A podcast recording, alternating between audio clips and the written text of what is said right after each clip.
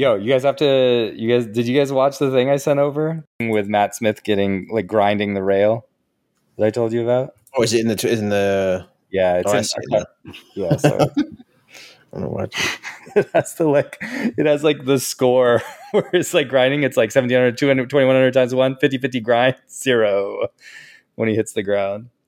That's pretty good. And then the added music part is the funniest thing. That's pretty good.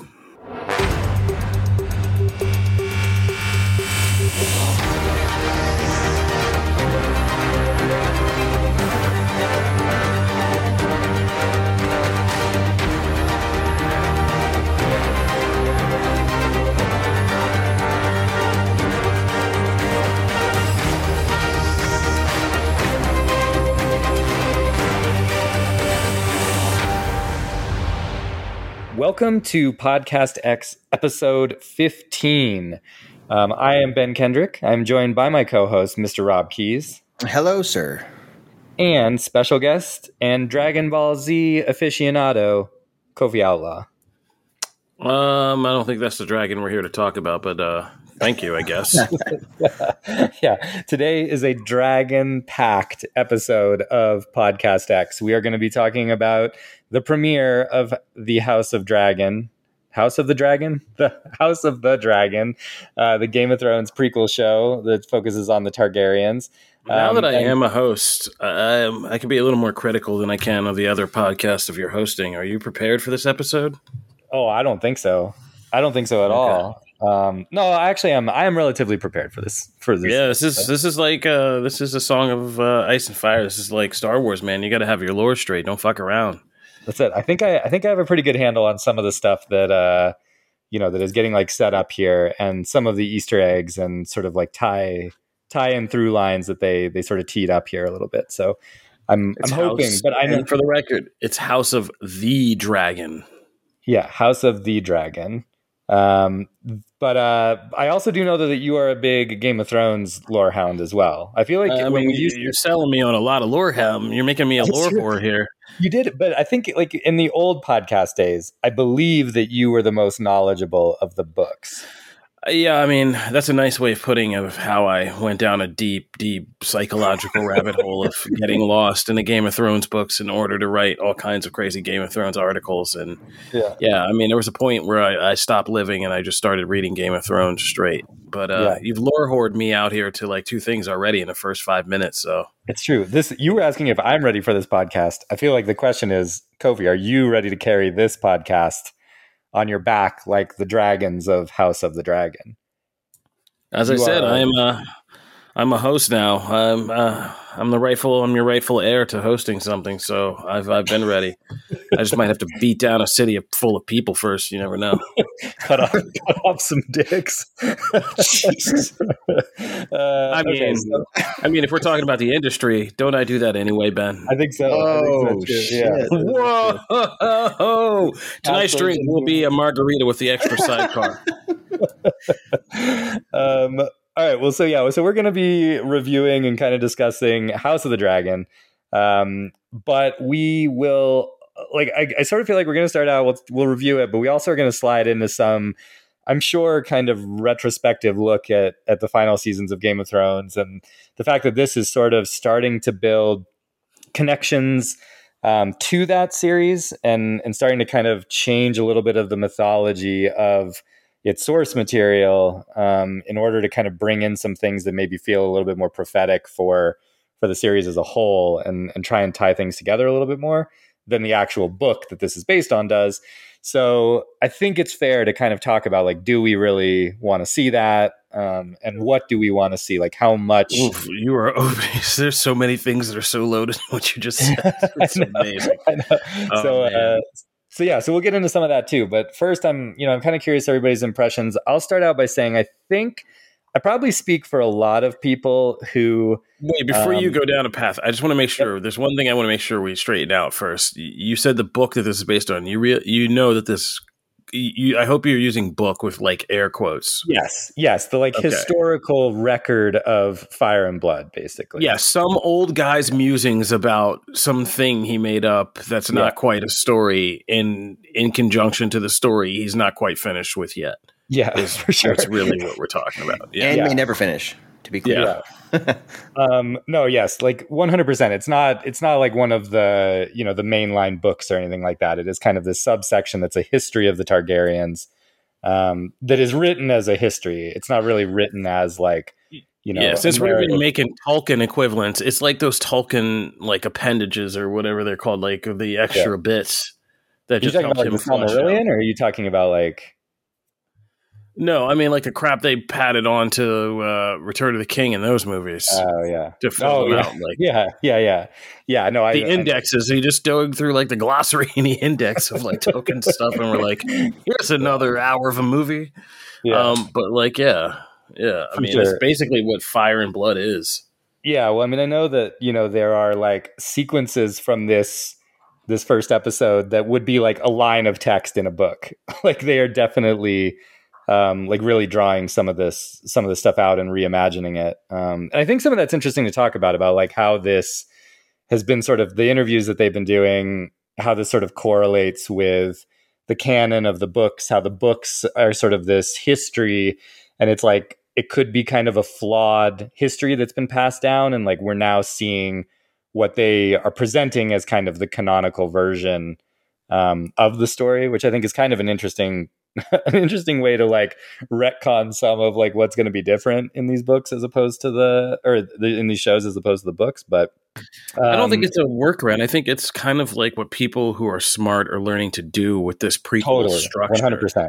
Yeah, 100%. Because the 2000s just littered, and I was just doing this because I had a whole segment on the excellent Comic Book Nation podcast about how we did a Better Call Saul versus Breaking Bad comparison, and we were talking about how Better Call Saul has in some ways has set a new standard for like what a prequel could be, as it was a prequel and an interquel and a sequel at the same time, but the way that it took things you thought you knew about these characters and about who they were, and then completely kind of spun them around on you is really profound and like well done and enriches the original series. And I think it's a fair thing to say, and it's a smart thing to realize, like, yeah, not everything that's written in these books or these songs is the fucking way that it was. Like, yeah, I mean, the whole twist of of Game of Thrones is the history of Ned Stark and the Targaryens, right? Yeah, and the whole secret and like. Yeah, and that's not what the fucking songs sing, but like I think that's a smart thing to do because, yeah, I mean, the books are the mess, and I'm just gonna make my point simple on this. The books are a fucking mess. They're not even a finished canon. Like, yeah, the creative. I mean, pretending George R.R. Martin still matters is like putting Stan Lee in those Marvel movies, right? Yeah, it's nice and it's a nice gesture, but like that's about all that's really necessary. This thing is a machine making money on its own. Yeah. And you know, and you guys personally know, and the reason why I'm kind of spazzing out about this right now is because you guys were there when I sat down with that man and I told that fucker he better write fast. I was like, what are you going to do? Like straight up, like, what are you going to do? Like, this is starting to take off. And what we're talking about was, where were we? Was that the Bayfront Hilton? Or no, that was the Marriott, man. Yeah, Marriott. It was the Marriott. From Marriott Marina. Yeah, the Marina. Yeah, the Marriott Marina, San Diego. It was right like 2000, like it had to be 2010, 2011, right when Game of Thrones came out. It was right after the first season, and we saw him. We were at a meet and greet for Screen Rant, and we were all three of us were there, and we just saw him sitting at a table, and he was still like. Just, I mean, obviously he had been like a book person for many years, but like in terms of like the mainstream appeal, he was still kind of able to sit there with just like an agent and not be like largely bothered, right? Yeah. Didn't we also see Stan Lee in that same room? Was that the same time? Literally, I think. Man, that was a crazy time, man. Yeah, that was literally wild. Like they were within like, if I remember correctly, they were both there in the same room at the same time, and yeah, Stan Lee was like covered in all these. Yeah, Stan Lee was like covered in hot women and like geeks and people like trying to get his autograph and stuff. And almost no one knew, you know, that it was like George R. R. Martin just sitting like three chairs away. Just, like, exactly. It was like they were almost sitting like in an L shape to each other, if I remember correctly. Yeah. Like Stan Lee was like against the wall. Yeah, and it was nuts. So and I just was like, I wasn't trying to interview him. This was an industry. I was just, you know, me and Ben were still like pretty fresh out of writing school, and I was just like. curious. I was like nervous for him. I was like, you know, I'd had a drink or two and I was like, look, man, what are you going to do? Like straight up, this thing is moving. Like it's going to catch on. Like how fast can you write? Are you going to be able to do this? And he was just like, oh, something, the creative muse. And I was like, yeah, but what are you going to do? And eventually his agent just looked over and was just like, okay, that's enough of that. Like, we're going to go. And I was like, fair enough. But like, no, for real. What the fuck are you going to do? Yeah. Answer TBD. Yeah.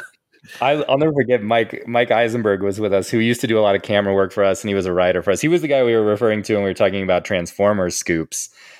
He was the guy that called that Michael Bay wasn't shooting Transformers 3 entirely in 3D thing. He tried to walk up to Stan Lee, like when you were having that conversation with George R.R. Martin. You just walk right up. You're having this conversation with George R.R. Martin. He tried to go meet Stan Lee, and there was like 10 people that stepped in front of Stan Lee and basically told him, like, not today.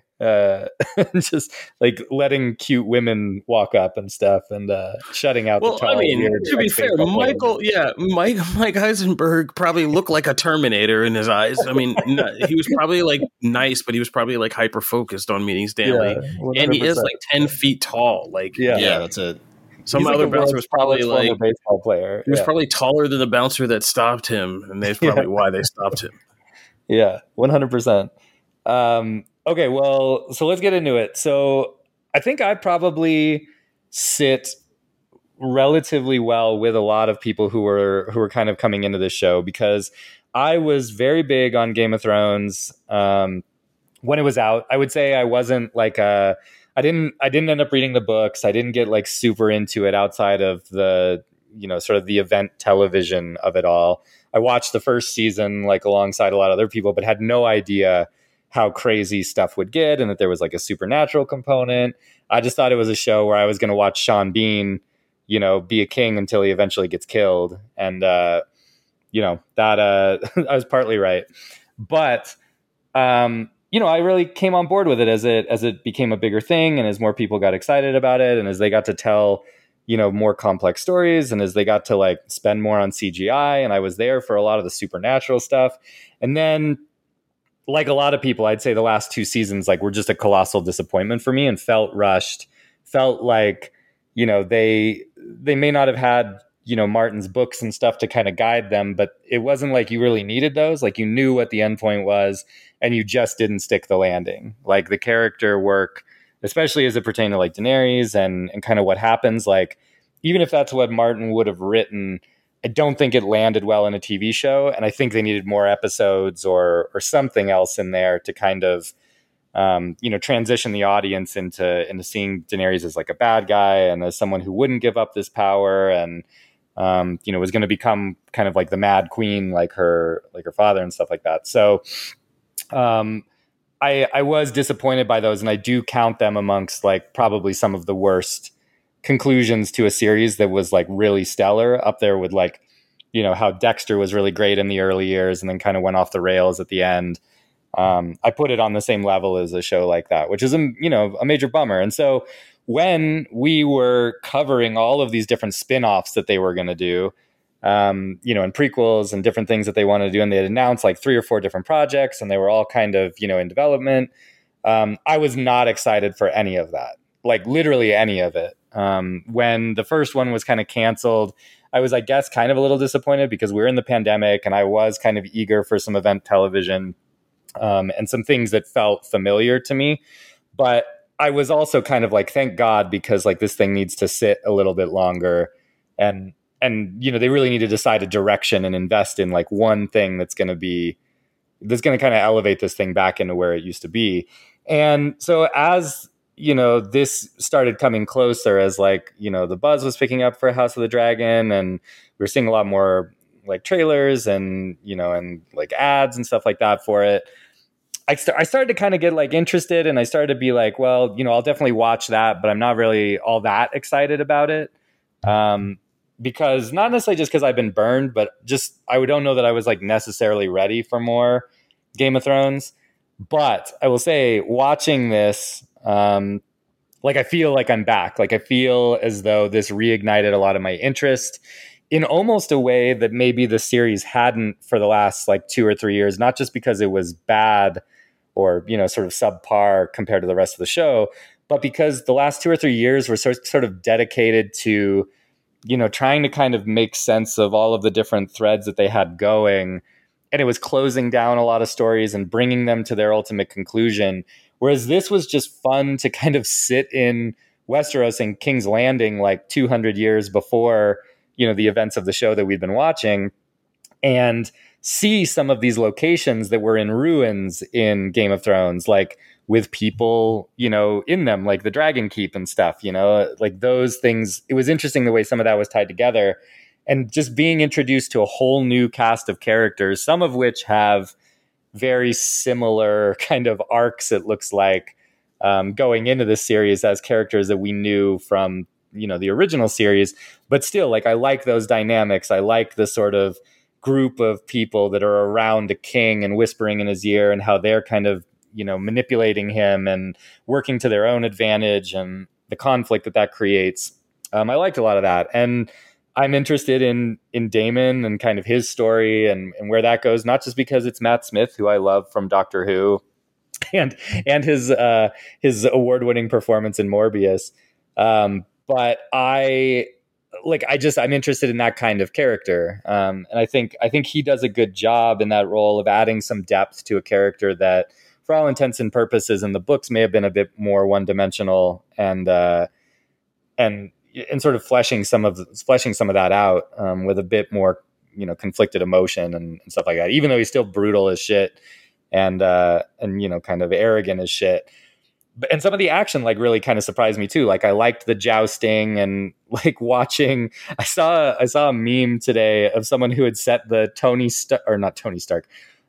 Hawk skater music to that scene where Matt Smith is grinding across the rail between the, you know, the jousting horse and stuff like that. And it was it made me laugh because, like, when I watched that it did seem like just a cool way of making something that is otherwise kind of boring to watch on TV. Like, I don't think jousting is the most exciting thing for a modern audience to kind of watch. And that kind of added, like, a bit more oomph to it and a bit more impact. And, like, it was a more dynamic, you know, battle than just people kind of crashing into each other and falling off their horses and then going sword to sword on combat and stuff. So, it left me definitely wanting more, and it reignited my interest in the history. And I feel like this past like 48 hours, I've been consuming more lore and kind of, like, you know, looking at the references and stuff more than I expected to be. And as a result, I'm kind of on board. Like, I'm interested to see where it goes. I have some questions about how all of this is going to play out over time and how unique they can really make it from kind of the Game of Thrones experience that we've already had. But right now I'm on board and I'm excited for it. And my sort of passion for the franchise is definitely energized. So I'm curious kind of how you guys feel. I feel like that was a relatively consistent opinion online. Like, a lot of people that kind of went into this saying, oh, well, I'll give it a shot, ended up really liking it.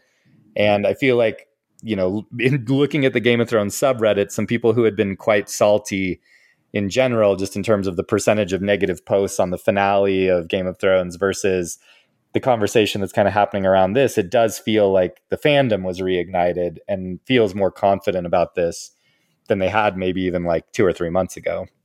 So that said, which one of you guys wants to go first?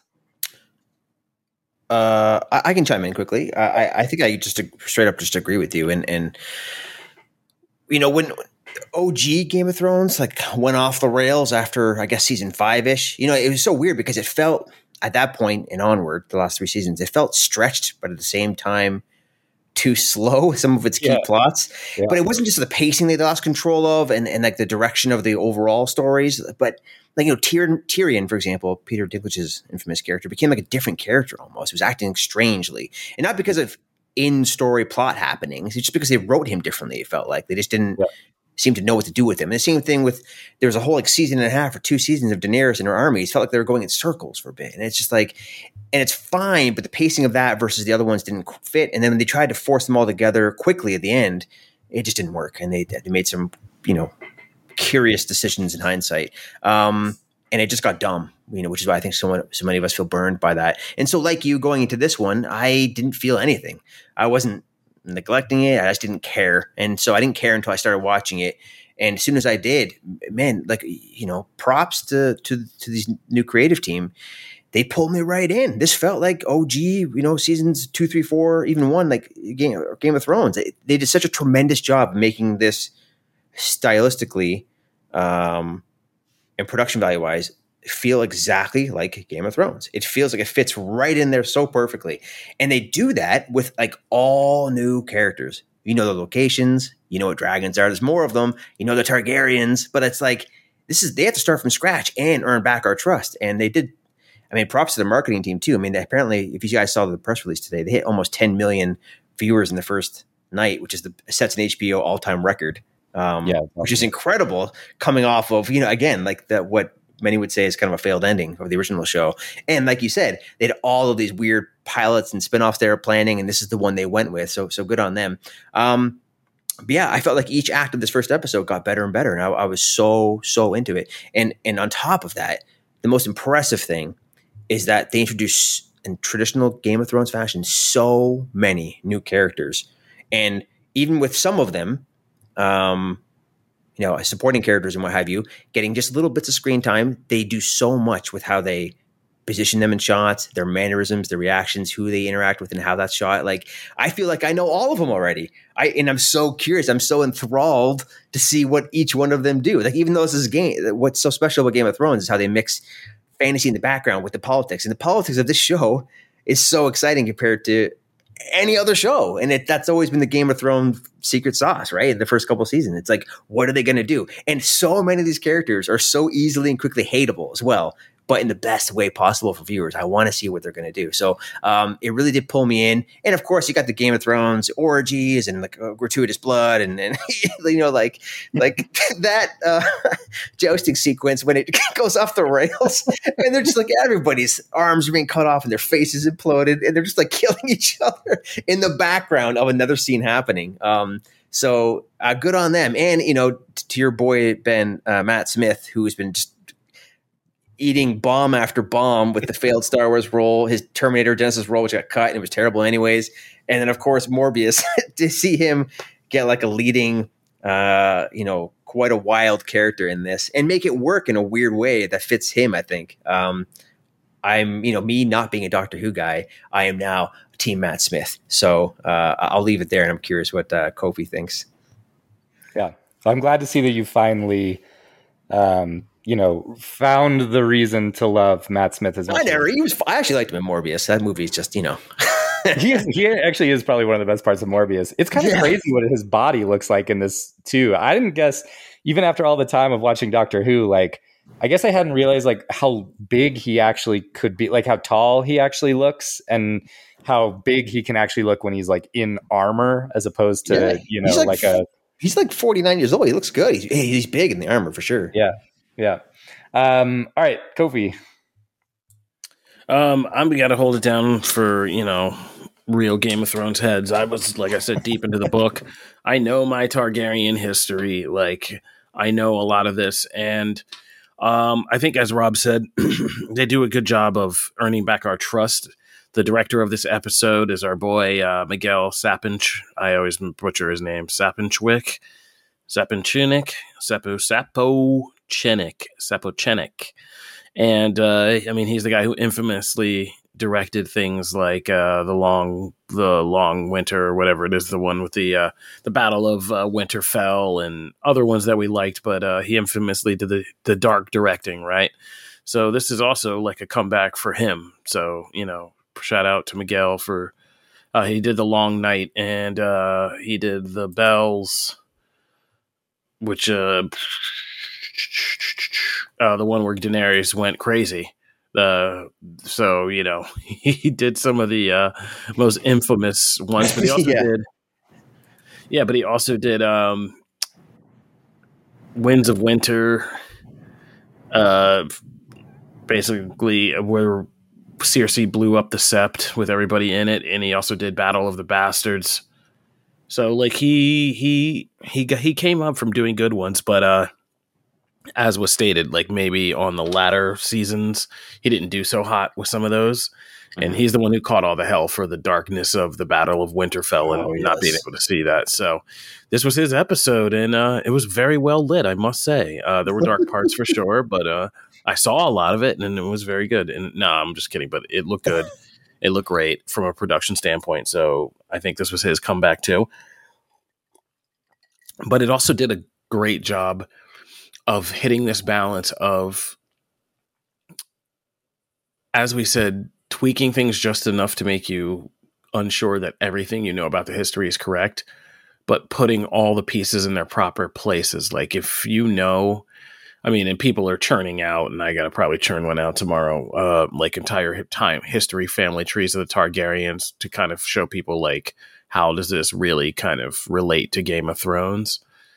And if you read even one of those, it breaks down just some of the crazy things that are definitely going to happen. And you know about some of them. You just don't know yet because now you're in the forest and you're not looking at the whole forest because you're down there in the trees and you're looking at every character as a tree.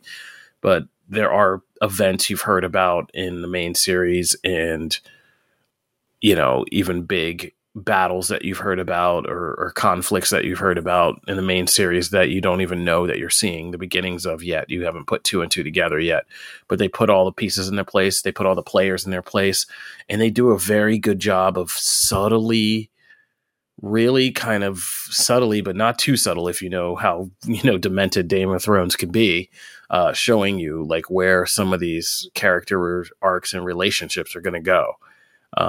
And we're going to look back on some of them later and be like, oh man, yeah, I saw that. I didn't see that coming at first, but if you know the history, you do know this episode in the best Game of Thrones way puts a lot of pieces on the chessboard and you're like, oh shit. Like, and you know, if you know your history, you're like, oh shit, I know where this is going. Like, this is nuts.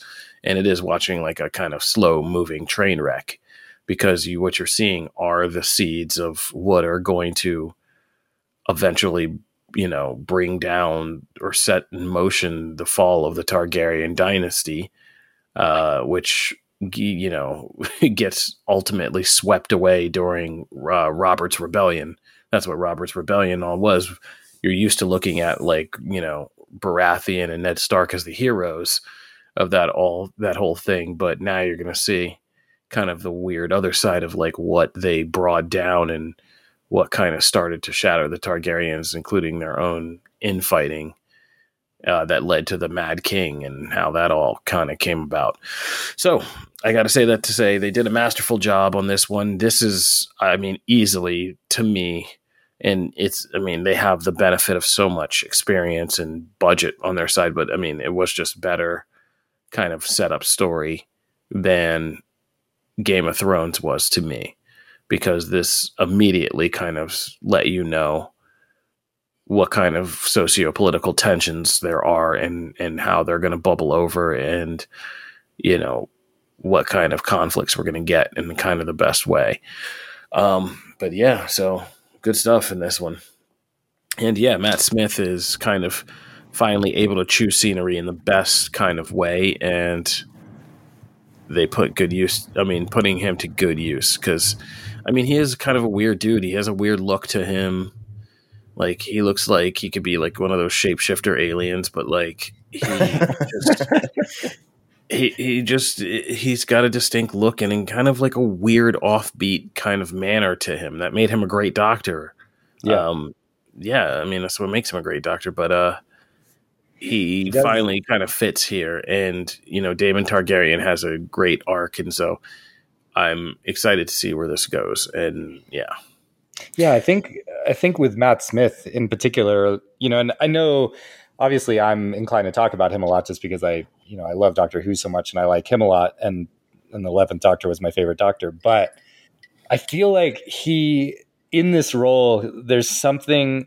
That sensitivity that made him like a great doctor and that like enthusiasm and that sort of like his ability to kind of emote because he has a weird looking face. Like he is kind of a weird looking kind of like chunky faced dude. Like he's got very angular features and, you know, a big forehead and things like that make him kind of like extra expressive, I think. And I think that's kind of why he's sort of fun in Morbius, is because a lot of the scenes that we remember, like him dancing and stuff, it sort of plays to how weird of a person he sort of looks, and kind of the way that he is able to emote with his face and everything.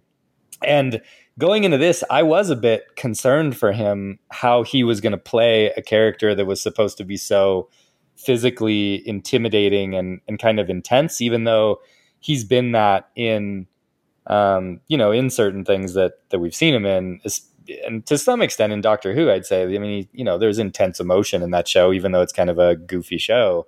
But I was really impressed, and I think that's why a lot of people are talking about this character in particular, because he does walk that really fine line between being kind of this imposing figure that we know is going to be causing trouble in Westeros and may have kind of conflicted reasons for doing so, and clearly has sort of conflicted feelings about how he feels about his brother and the situation that he's in King's Landing. But I think he comes out as sort of a shining character in this, because people are really interested in that character now.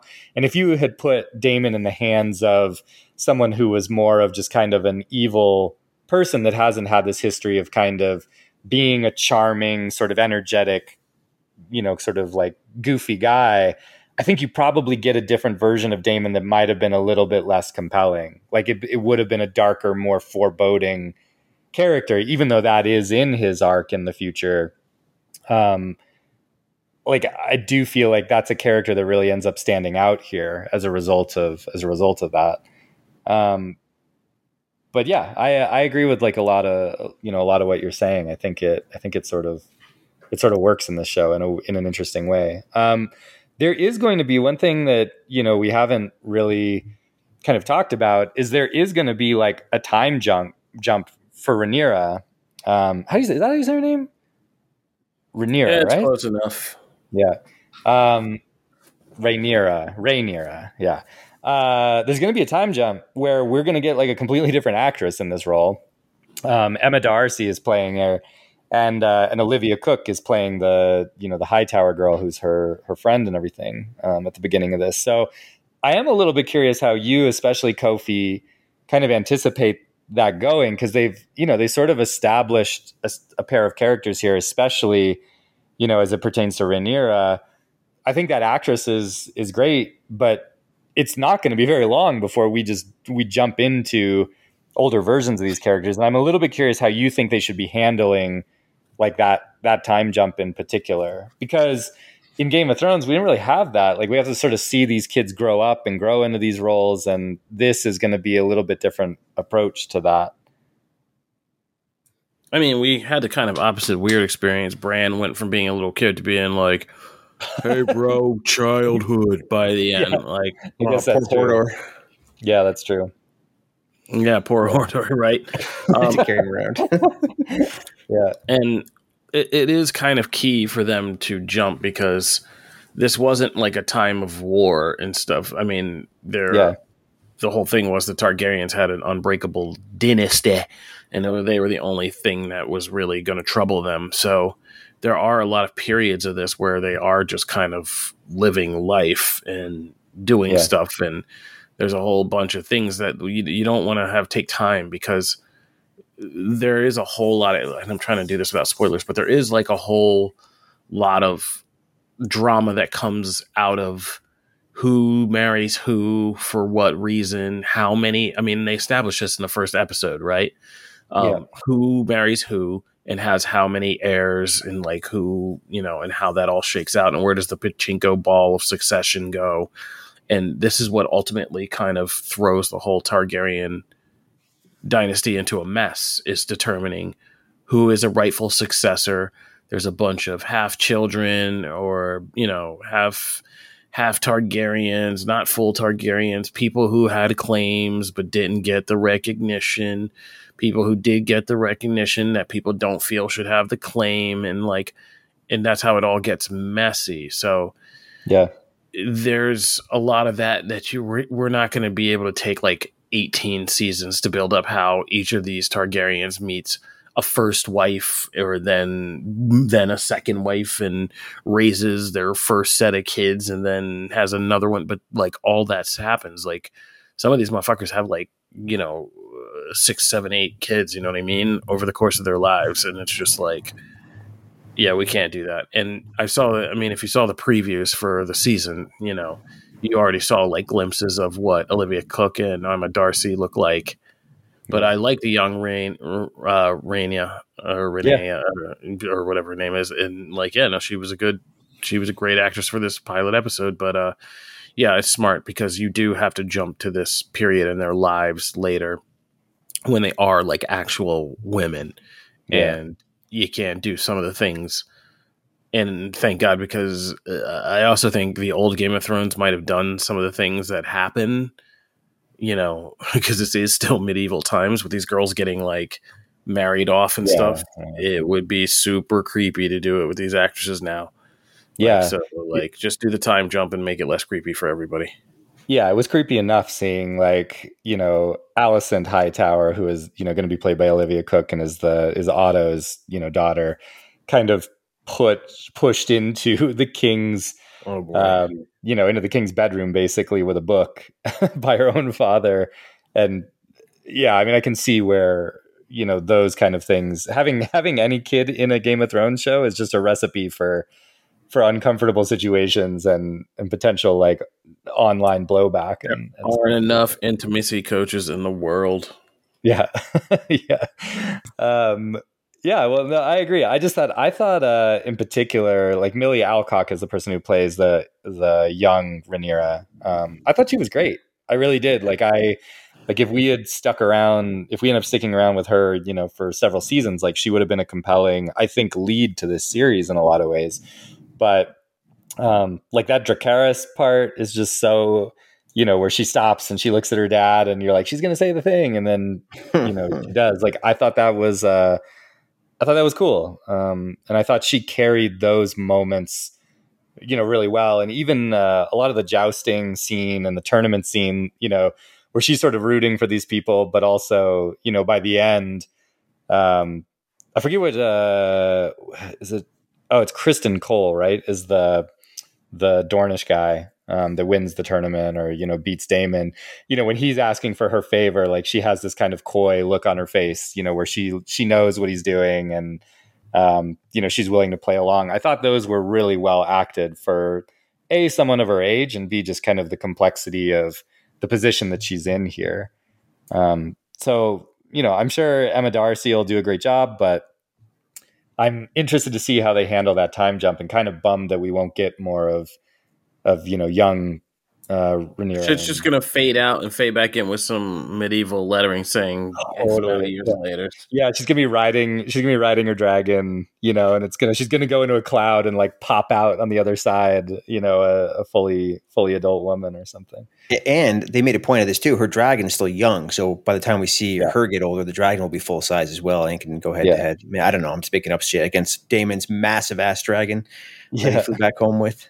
So. It's cool though. I like the differences in the dragons are also cool. Like I like that they're sort of embracing that idea that the dragons are, you know, they're all dragons, but just like cats and lions and, you know, are the same basic thing, you know, at some like fundamental level, like these dragons are very different. Whereas I think the ones we saw in Game of Thrones, like they were different, but they were mostly just different colors and a little bit bigger. One was a little bit bigger and stuff than the other one. Like, they didn't have these like significant differences in their physical appearance. And I'm kind of curious how they play with those once we see these things like actually fighting or actually in combat. I think that'll be quite cool too. Mm-hmm.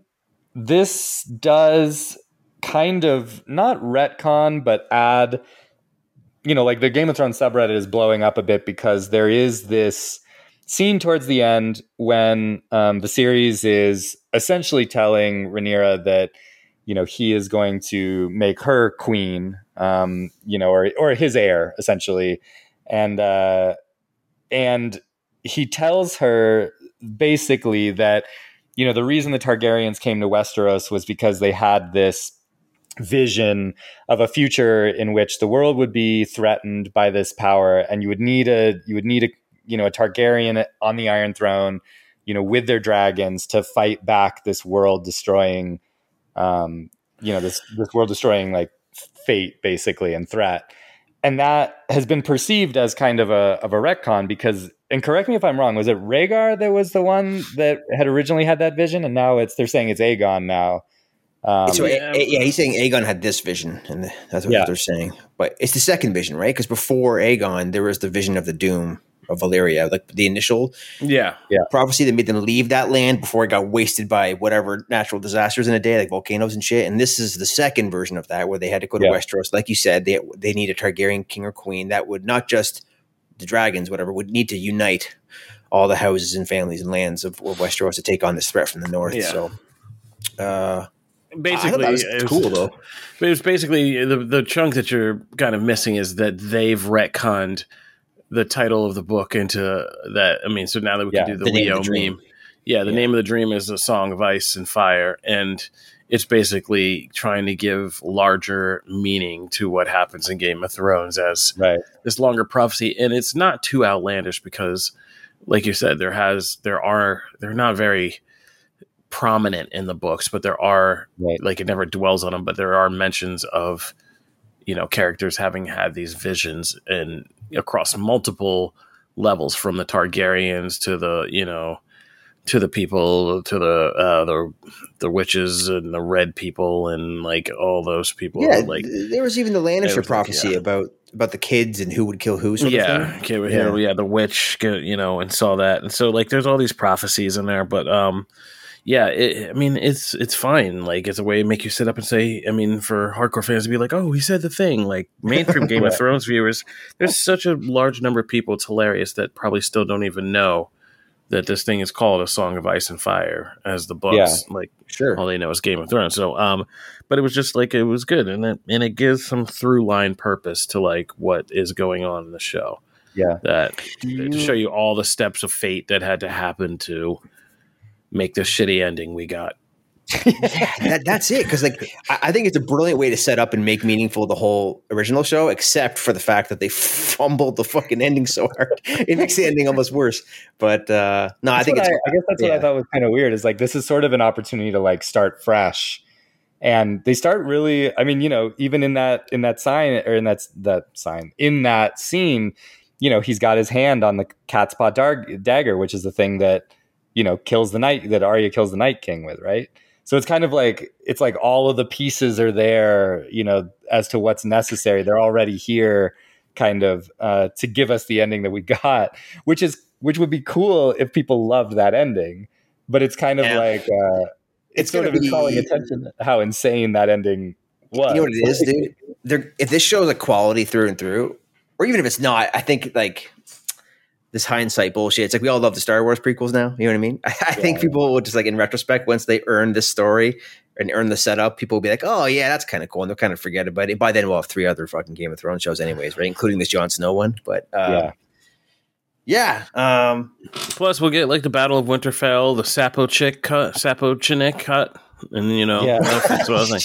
It's like more lights. It's like contrast. Yeah. Yeah, it'll be an ultra 8K, so you can see every shadow moving. Like, it'll be great. Yeah. So what's funny of that prophecy, Ben, the A Song of Ice and Fire thing, that was something George R.R. Martin, that was his idea actually. So he does have, according to him, he has more input on this show than he did the ending of Game of Thrones. But I mean, that's just all PR, right? So I don't know what's real and what's not. But apparently, that like big connection in retcon was his idea, according to the showrunner. Yeah, so. That's a. Yeah, I mean, I guess that just speaks to the fact that he's just never going to finish those books. Like, he's just at this point jumping in and, you know, playing in his own world as much as anybody else. Yeah, because you know, I mean, that's just cool. Say you sold out, bro. Like this, like, fine, you know, he sold out. Say you sold out. Just say you sold out, bro. And be like, I got people who do that shit now. I don't write that. Yeah, just stop. Just why torture yourself? Like, just go enjoy like your life. Go live your best. Don't even sit at a typewriter anymore. Don't even pretend. Just be like, I did it as far as I needed to. Now it belongs to the people. Be like, learn. Be like, I learned faster than Lucas did. I'm giving it to the people. Here you go. Yeah. You guys finish. I don't want to make bold proclamations based on one episode, but like I think Kofi said, like they've had the benefit of all this experience and learnings and feedback and planning. And I really think, from the sounds of it anyways, like they have planned ahead, and they must have through this process of cutting through pitch after pitch after pitch and pilot after pilot to get to this point. Oh my God, they produced another show that probably would have fucking failed.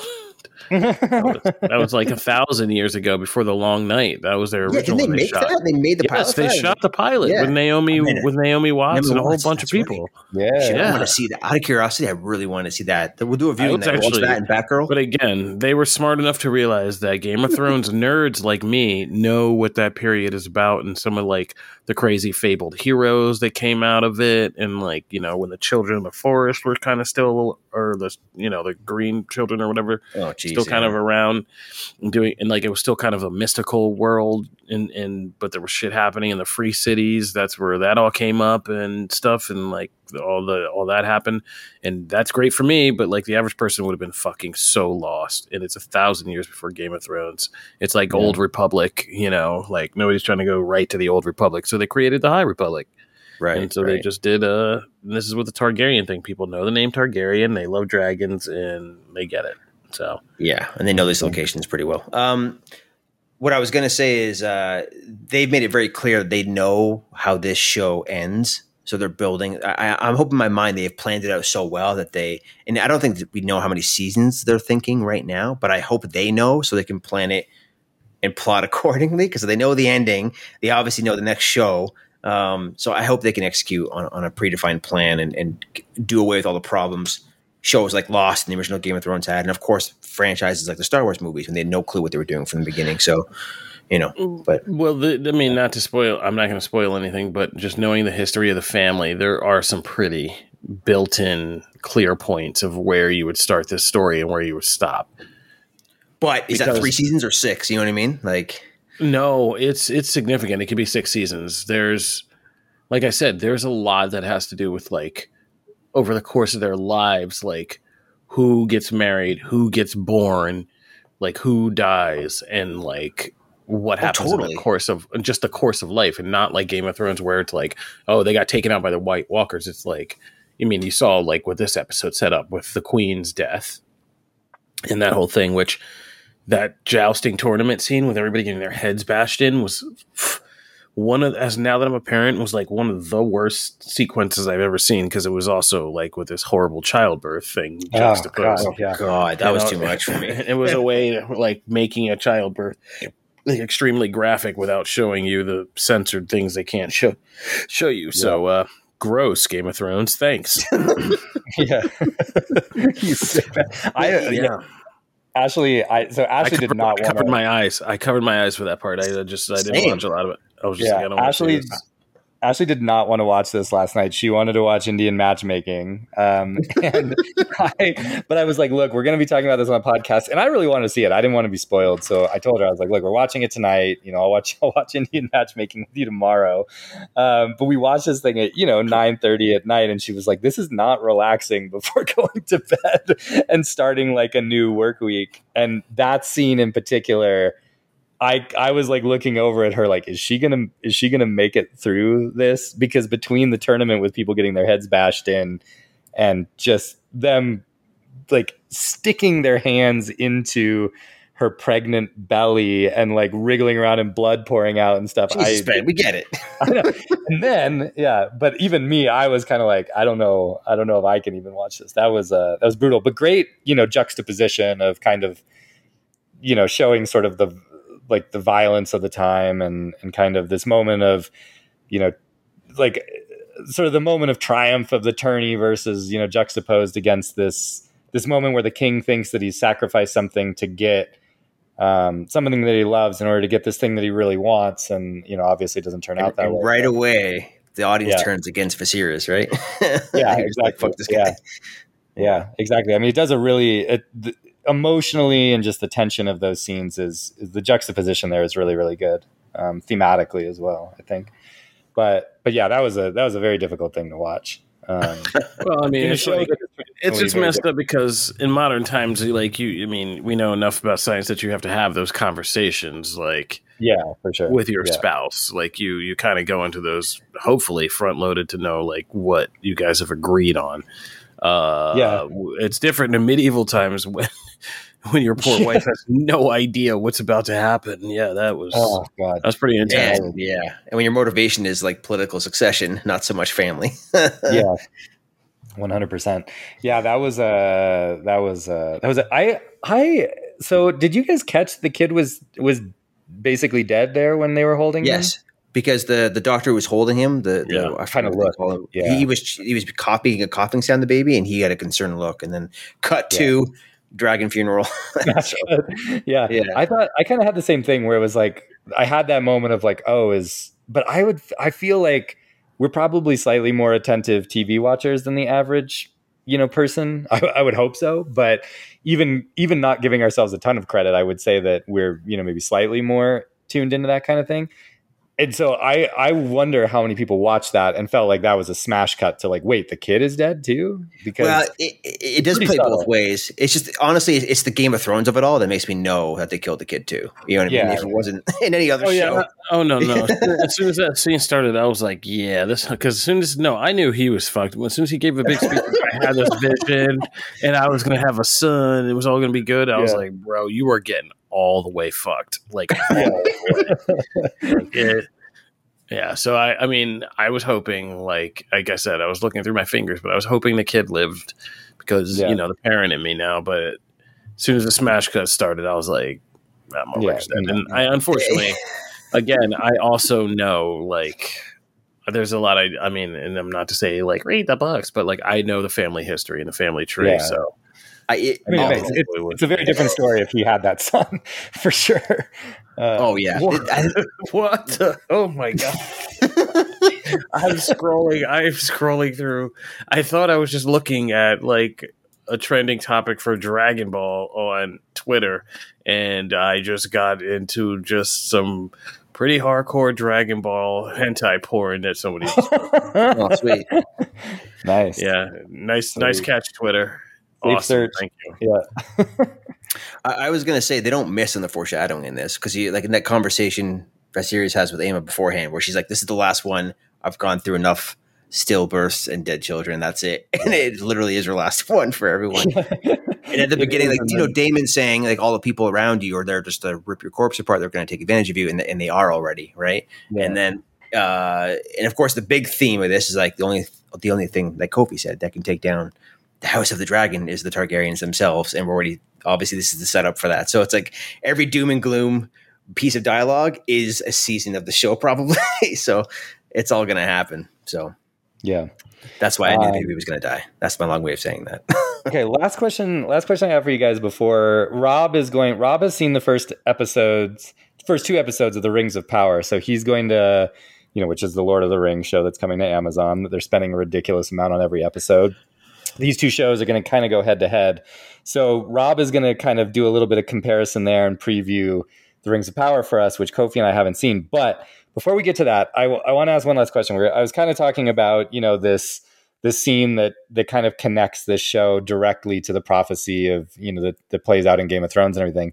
How connected do you want this show to be to that show? Like, I feel like this sort of suggests like they are going to make maybe some more kind of inroads there and tell us things that maybe happened kind of off screen and weren't really portrayed or developed in the books as to kind of how these Targaryens are working towards, making sure that their people are on the Iron Throne to like, face down this world ending threat. But, I feel like there's also a real temptation to lean into the other houses that may not have played quite as big a role in the original text here in order to have those familiar locations and those familiar characters. So I'm a little bit curious, maybe Kofi, it's a good question for you. And I know you're kind of laid back about this. So you probably are going to say you're excited about, interested to see what they do, but like how much of that would you be willing to tolerate if it kind of drew us away from the main story that they're trying to tell here? Because I think one of the major criticisms of Game of Thrones early on was just it threw so many different houses at you, it threw so many different characters, it threw so many different ideas, that was somewhat kind of overwhelming to people. And it was kind of hard to ever center yourself fully in that world. And what's cool about this one, I think, is we are really centered on one family who, you know, has all these political connections to all these other houses and stuff. But it really is a story about their family and how their family kind of tears itself apart. Like if you start having Stark showing up a lot and, you know, you're trying to make kind of references to, you know, I don't know, like allusions to the future there and maybe other prophecies or things like that. Would you be less interested in this, or would you be like, no, I think that's good. I think it should all kind of live as one, you know, one thing. Me not knowing shit about the source material, I feel like it makes sense to really expand the roster of the characters' inner workings, because this, you know, at a grand scale, comparing this to like what you just described from the original Game of Thrones, like this seems very minimalistic so far. Yeah, and on screen, it is a lot of characters as a screenplay, and they do a fantastic job of setting them up. They just couldn't do any more, but there has to be more. Just seeing Daemon go home, there's going to be a story there. And, yeah, but on paper, you have the Targaryens, the centerpiece, right? And on the sides, you have the Hightower and Otto, and then Valerian, and then that who also have a claim, right, through Rhaenys. So that's it. It's like one main house and two side houses so far. So that's not enough for a Game of Thrones story, but. I mean, Kofi would know, probably, but like I assume there's many more characters involved and subplots with each one of these houses, and maybe other houses that you mentioned, Starks, the Baratheons, whoever else, right? So they'll get there, and I expect it. That's the funny thing. No, I don't, because like I said, like there is only, you know, the Targaryen family tree. You know what happened with them, but. You know, some of the legends and stuff of how things ended up the way they did by, like, who held what properties by the time Game of Thrones came around, and their clues are all there. But, like, yeah, I mean, this is, again, a family history of the Targaryens. It's not about the entire, there was never a book about, like, the entire world of their time. Right. So you don't know. And we've already seen hints in this one of, you know, it's funny. We see the Baratheons bending the knee to Rhaenyra, or what, I can't even. Rhaenyra. Yeah, and saying that, and we know what's going to eventually happen, you know, with that whole thing. So there's a lot, like I said, that's kind of seeded in there already. But yeah, this one will have a lot of people. And as it gets on, I'm sure we'll expand into seeing, you know, we already got in the pilot, the Hightower family. You know, we're behind closed doors with them, and you know, the Black Targaryen, you know, the Black Tees, I call them. Their family is kind Valerians, of, yeah, they're basically kind of getting attention too. So it will expand, but I think it's nice that, unlike Game of Thrones, like. Whoever was like court, the whole thing about court was always fucked up because there was always a lunatic sitting on the Iron Throne, right? Like throughout the whole thing. So there wasn't actually a stable, and the whole country was in civil war. So there wasn't like a whole stable government and kind of hierarchy in place ever. Yeah. In this, there will be, and there very much is, because there is no break in society during this time. The only break is in the Targaryen family. And even that takes all the way until Robert's Rebellion to kind of fall apart. Because that is the end of the official end of it, is when the Mad King Aerys is cut down by Jaime Lannister, and Robert kills Rhaegar at the Battle of the Trident. And that's it. And that's the end of the dynasty, because Viserys and Daenerys have to sneak away across the Narrow Sea and, you know, make their comeback. Yeah. And so, yeah, even when things go apart and we have to go through events like a Dance of Dragons, which was named for an event in the Targaryen dynasty, and we're going to have to go through all that, like, there will still be a kind of status quo to the society holding together that we didn't see in Game of Thrones. So there won't be as much chaos and eruption. Yeah. Just trying to get like a court held at the Red Keep was near impossible. In the original series, people kept getting murdered, and you know, couldn't even go to dinner in the original series without possibly getting. Yeah, it was real. Yeah, well, that's cool. Yeah, so I mean, it sounds like you're kind of here for a little bit more of an intimate story, even though it's going to get blown out. Things are going to happen. There's like pirate. There's the pirate king they reference, or the guy who's taking up the islands, and the whole formation of the Iron Island. All this geopolitical stuff has to happen too. Yeah. That makes sense. Okay, cool. The Dawnish. So I obviously want to hear how you think, Rob, this stacks up to the Rings of Power, which you've seen the first two episodes now. Correct. And so, however you want to tackle this, if you want to give a little impression of Rings of Power, I'll give you a loose comparison because the actual review embargo is end of the month, but the social embargo lifts as of the time of this recording tomorrow. Okay. They haven't given a specific time yet, but they said like light social reactions, no score. But yeah. I'll say this because we're Podcast X, we don't give a shit about that. Okay, so first off, I prefaced what I said about House of the Dragon and how I felt. I was just kind of going into it, not really feeling one way or another until I started watching it. This one, however, I was a little more skeptical because I think the marketing materials were poor to terrible. The trailers were weak. It leaned too much towards The Hobbit and not enough Lord of the Rings, and the Hobbit movies were failing to me. And one day we should go into the story behind what really happened there with Guillermo del Toro and Guillermo Navarro, his partner, and what really happened between them and the Jackson camp, because that's a good one. But that's for another day. So this one, I will say, it's pleasantly a lot better than I expected. The production values are much better than I expected. And it is, despite all the obvious comparisons, the budget, the timeline, the size of the franchise, the importance of these flagship properties to their streaming services, they're both being prequels to established lore we know so well.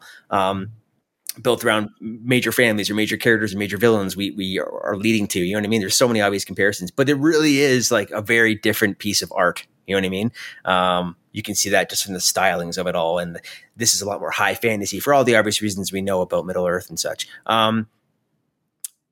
Like I said, the marketing did this show a huge disservice. It's very watchable, but it is sadly not at the level of quality in writing and acting as we just got from one episode of House of the Dragon. So,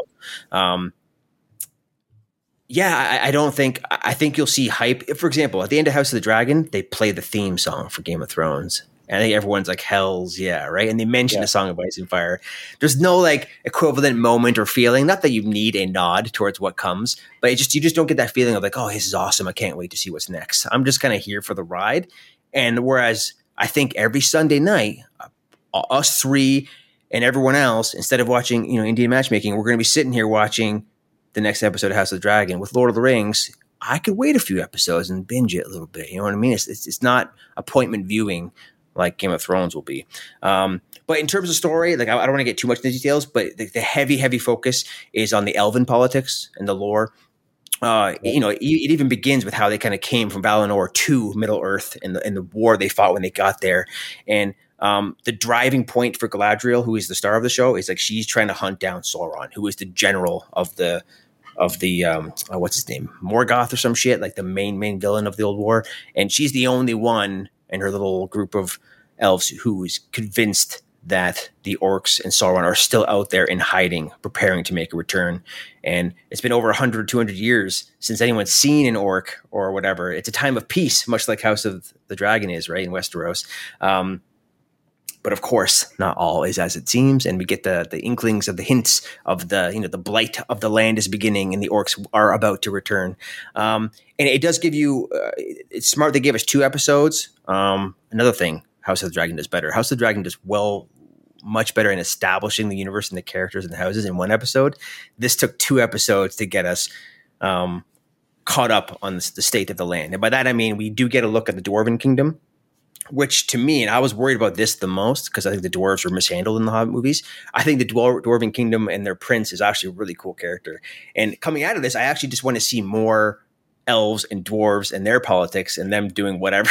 I could not give a shit about the human villages and their inner workings, or the Harfoots, who are not hobbits, but very similar. The Harfoots are cool too. They're you've probably seen them. They look like hobbits in the trailers, but they're essentially like they're like a more of a nomad society. They live in the wild anywhere, and they're like experts in camouflage. Like you walk by them, you have no idea they're there. And then when they're free and clear, all the shit opens up, and they're hiding in the trees and in the ground, and they have their own little village, and they survive by maintaining their, you know, secrecy. But they're super excitable and love seeing hunters or other people or other creatures around the world. So they're kind of like the wild folk. And they have an important role to play once you see the first two episodes. They come across something that's going to be important for the show. Okay. But yeah, it does feel it's sort of it falls in between Lord of the Rings and The Hobbit. The intro or hint of the orcs is very similar to Lord of the Rings in how its style and tone, how it feels. But the world and the characters feels very Hobbit-esque, you know what I mean, in terms of quality and the bright lights and the colorful stuff and the staging, and you know what I mean. In fact, maybe because of the quality of the screen I was watching. You remember when The Hobbit came out and they had that 48 frames per second shit, and it looked weird? I saw it. Yeah. Did you see it in 48? Did either of you? I saw it in 48 frames per second. No, I couldn't. I mean, I saw they had like a test reel. I made that mistake one time the first time. I saw it in 3D. Oh, I did do that. Yeah. And I nearly died. It looked like a BBC stage play, that opening scene. It was so weird. Yeah, that opening, especially like that opening. Like, I think it's the opening scene, right? Where they're just in the Shire or something, and they're in some kind of village. People are walking around carrying wagons and shit. When Smaug first comes in, attacking, that's what it is. Yeah, it's so that's fast, right. You can't even fucking see what's happening. Yeah.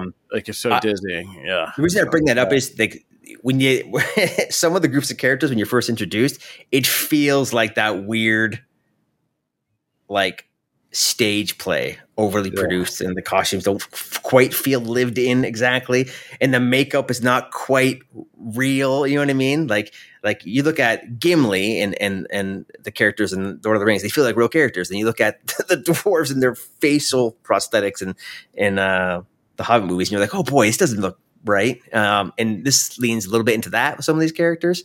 Mm-hmm. But you know what? It's not worth the $500 million price tag, but it's good enough for viewing experience. They have a lot of work to do in the last, I think it's only 8 episodes the first season. Correct me if I'm wrong, but they have a lot of work to do to make this like a big thing. Cause we know they're in it for the long haul. They have to be, right? So again, this is all, it's super intro. You get like teases of the orcs and teases of this other thing I won't talk about. And they're just introducing some key characters amongst these 3 or 4 factions. But, yeah, it's not at the level of Game of Thrones. So I am curious how the responses will be versus what seems to be very positive responses to House of the Dragon. So that's quite interesting because I guess neither of these shows like excited me a ton just because I was never a huge Lord of the Rings fan. Like I like the original trilogy. I have read the books.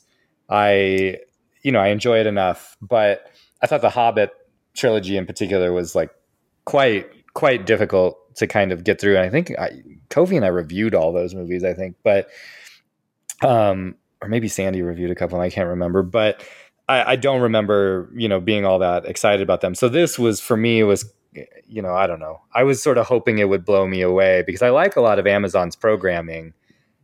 So I was optimistic, but this sounds like it's kind of landing a bit where I thought Game of Thrones was going to land, frankly. Yeah.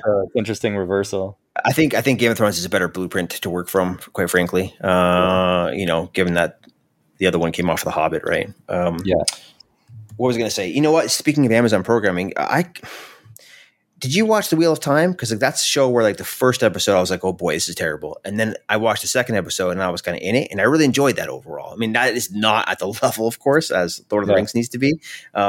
But still, I mean, even if they could pull that off and if the back 6 are stronger, I'm in it. What's also funny is I keep harping on the marketing because I think that's a huge failing on Amazon's part. But the characters that people like are up in arms about online for all the awful reasons actually end up being, to me, like the kind of the most interesting, coolest characters on screen. There's a dwarf in particular and an elf in particular who are like the characters kind of carrying a lot of the scenes they're in, and they're are most likable to me for different reasons. So, they do right by most of the characters, I think.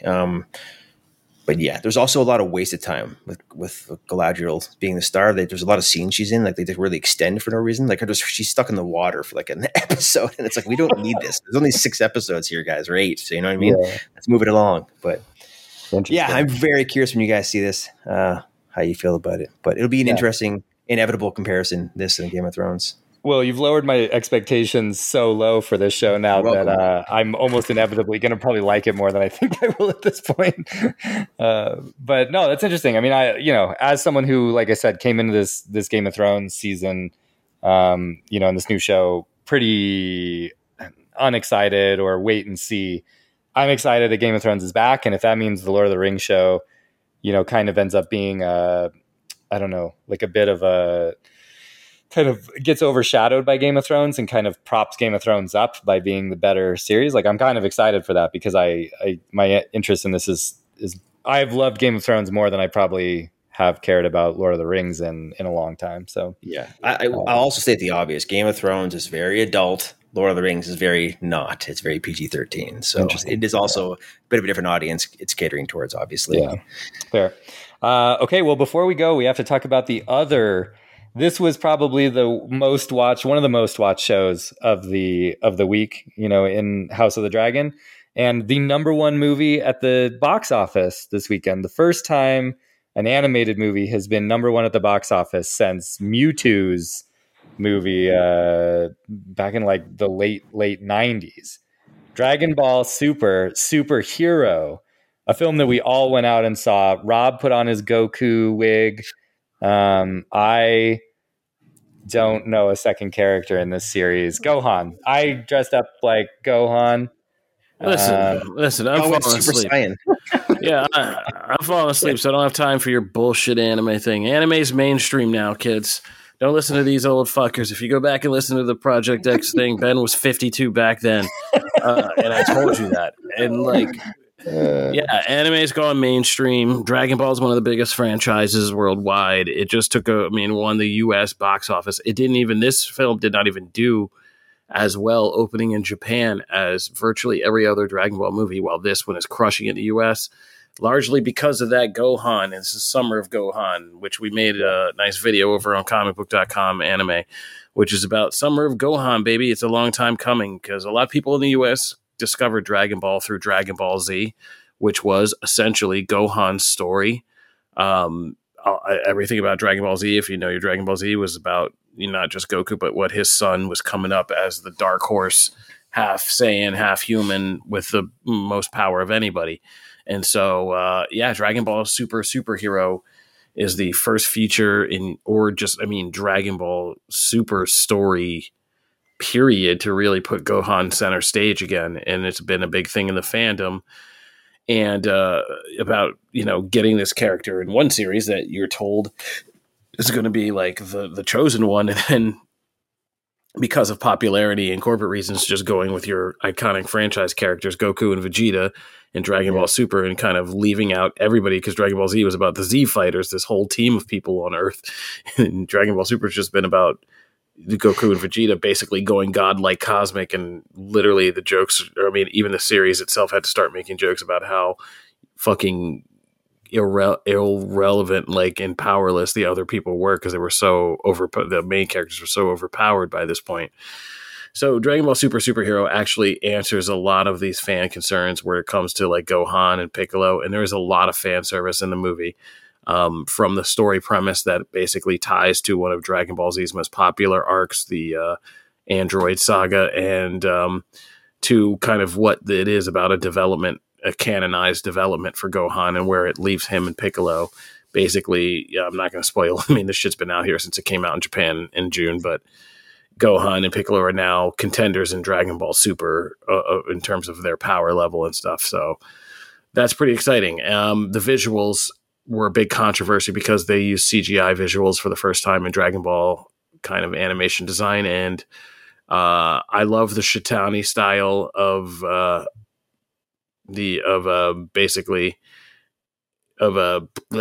Dragon Ball Super Broly. I love the animation redesign for that, the hand-drawn animation, but this CGI animation did some pretty amazing things. I went to go see this with my Comic Book Nation co-host, Matthew Aguilar, shout out Maddie. and I'm forcing them to get into anime too. They're less cynical than you two fuckers, but like, you know, we're getting them in to just see it. And so this was his first anime movie, and he was really impressed by the ending. I mean, the visuals in the kind of final battle is just crazy next level, because you couldn't hand draw it. Like, it does things with kind of like using Dragon Ball and auras and all that stuff, light effects with CGI that is just pretty next level. And there's some fun sequences. And yeah, it was a good time. Dragon Ball Super: Super Hero. If you were a Gohan Dragon Ball Z fan and you like the Android Saga and that's your thing, you've been wearing your Trunks jacket and all that stuff for years, like, this movie is for you. And it's something different. And it may not have hit in Japan where they love their Goku Vegeta fix, but it's definitely hitting here. And I hope, in conjunction with what's going on in the manga right now, there was also a game-changing Dragon Ball manga. They're setting up a new arc that's going to be dope. Yeah, it's a good time to be an anime fan. And if you don't know your Demon Slayer from your Dragon Ball, from your Naruto, from your My Hero Academia, I mean, I could tell you you're cool and you're into geek culture, but what? I mean, okay, I could so also not. I have a. I mean, my interest continues to be piqued by this stuff, but I don't really know where to start. So stop calling it this stuff. Take the condescension out of your tone. Sorry, no. I mean, I would be interested in getting into like Dragon Ball and. That's not your entry point. You should probably just go do some My Hero Academia. You like that kind of shit. Like, you like that kind of stuff. If you're going to do like a shonen thing, and there are different types of genres of kind of like manga, yeah, you know, stuff. And I think you might like My Hero Academia. That's the one I recommend, because it's basically a superhero story put through a kind of anime manga viewpoint. But not it, but it's a manga creator, Kohei Horikoshi, who very much is a total Marvel, DC, Star Wars geek. Like, half the locations and some people are named for like Star Wars references and like all this stuff. Like, it's pretty deep. Like, there's a place, there's a battle of like in Jakku, and like Jakku City is like a place in there, and like there's all these kind of Kamino. There's a whole epic arc that's the Battle of Kamino, which is named after the Star Wars thing. And so like there's all these awesome arcs and stuff, but it's also very much kind of its own mythology. And that's a good one, because it's just a superhero story. It's about a kid who wants to be the world's best superhero, and he has to go to school for it. And so that fucking is easy to do. Yeah, and if you're going to get into shonen, that's an easy one. You might also like some crazy slice-of-life manga. I know you like reading books and shit and novels, but slice-of-life manga is also good. You can also find something that interests you there. But, yeah, the other shonen thing I would say is Dragon Ball is easy. It's male soap opera. It's people charging up so they can beat up somebody more powerful. Like, I mean, it's about as male soap opera as you get. That's literally all it is. And... It was in Demon Slayer, and Demon Slayer is one of the best series to come out in fucking years. So, and there's so much other stuff. Jujutsu Kaisen's pretty dope, but that's kind of more of a funky hip. You got to be like anime, I think, to get into that a little bit. You got crazy shit like One Punch Man or Chainsaw Man. One Punch Man is also a great superhero satire, like, oh, totally hilarious. Yeah, Chainsaw Man's about to hit it big. Like, yeah, there's a lot out there. But My Hero is the most accessible. I've seen some pictures of Chainsaw Man. That's a character for sure. Oh, yeah. What about Ben? You should just watch One Piece, man. You can binge it this weekend. It's only like 1,000 episodes. One Piece is too out there. But like some of the series that, because like recently in recent years, there's been a lot of mangakas that are like they come and they just do a series. It's like 5 or 6 seasons, or like they do it for 4 years of manga, and then they're like, I'm out. Because it is a grueling kind of task to do, more so than American comic series. And so, yeah, I mean, Attack on Titan's another one, like, great one to get into, because that's the thing that made anime mainstream in the 2010s was Attack on Titan. That just broke through to everyone. So like, and that's not even like, that's just a crazy story. And again, also very good for this discussion because of Game of Thrones, because it's another one that was so beloved, and the ending has people like foaming at the mouth still. So you know, Attack on Titan's an interesting one, and they're about to finish that up. So this is a good time to go back and rewatch all of that. And I believe it's still on Hulu and stuff like that, because yeah, that's a fucking fantastic series. And that's for like adult, like if you love adult genre stuff like that, like Attack on Titan's pretty good one. It's not because some shit is too anime for some people.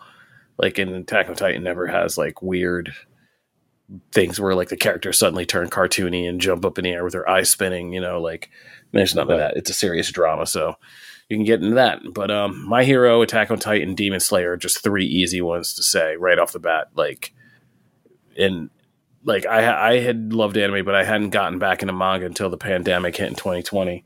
And I jumped hard back into some manga, and like, yeah, it's scary how much more entertaining it is to read manga than it is to read like American comic books. And I'm sorry, people can get mad at me for that, but like, it really is. It just really is better.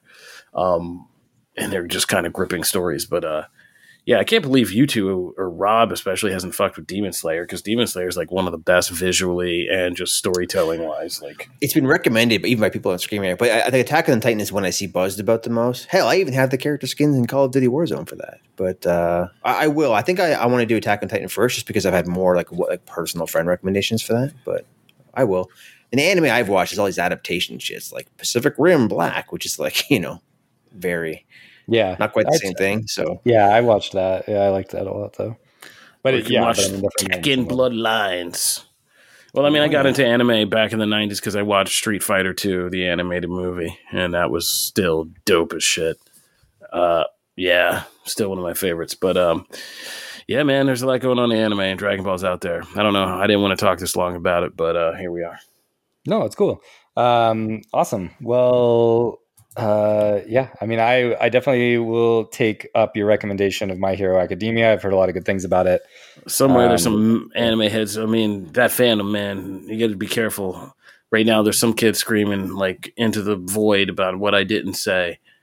Like, you didn't mention this one. You're just a shonen, bro. Yo, here's a deep cut. Have you ever, Kofi, you may have seen this already. When I was a kid, the one anime I watched, it was my favorite shows ever, and I used to collect like toys from it, is Techno Man. Ever seen that? I watched the English dub of that. It was like Saturday morning cartoons. It was like X-Men and Techno Man. That was the shit. Ben, you know what you should do? And you know, Shonen Jump subscription is, I tell people all the time, a Shonen Jump subscription on like Viz Media online is like so cheap, and it's the best bang for your buck for what you get to read and how immersed you can be in like reading stuff, especially if you have a tablet. But I would say, Ben, you would really like Promised Neverland. Okay. But I think you should read it. The manga is much better than the anime. The manga got me through the first part of the pandemic. It's fucking amazing. But cool. It's about I can't even tell you what it's about, because it is a very twist kind of sci-fi kind of coming of age series, but you would like that. Yeah, I will check it out. I definitely want to test the waters here a bit and see if it's something that I'd enjoy. All right. Well, that will do it for this week's episode of Podcast X. You can follow me, Ben Kendrick, at Ben Kendrick on Twitter. Check out what I'm doing over at Rise at 7. You can check out my movie reviews over at ScreenRant.com. Mr. Rob Keys. Yeah, you can follow me on Twitter at Rob_Keys. It's K-E-Y-E-S. And tomorrow I'll put up a little sizzle reel of a little Top Gun experience I did the other week, where I flew a stunt plane.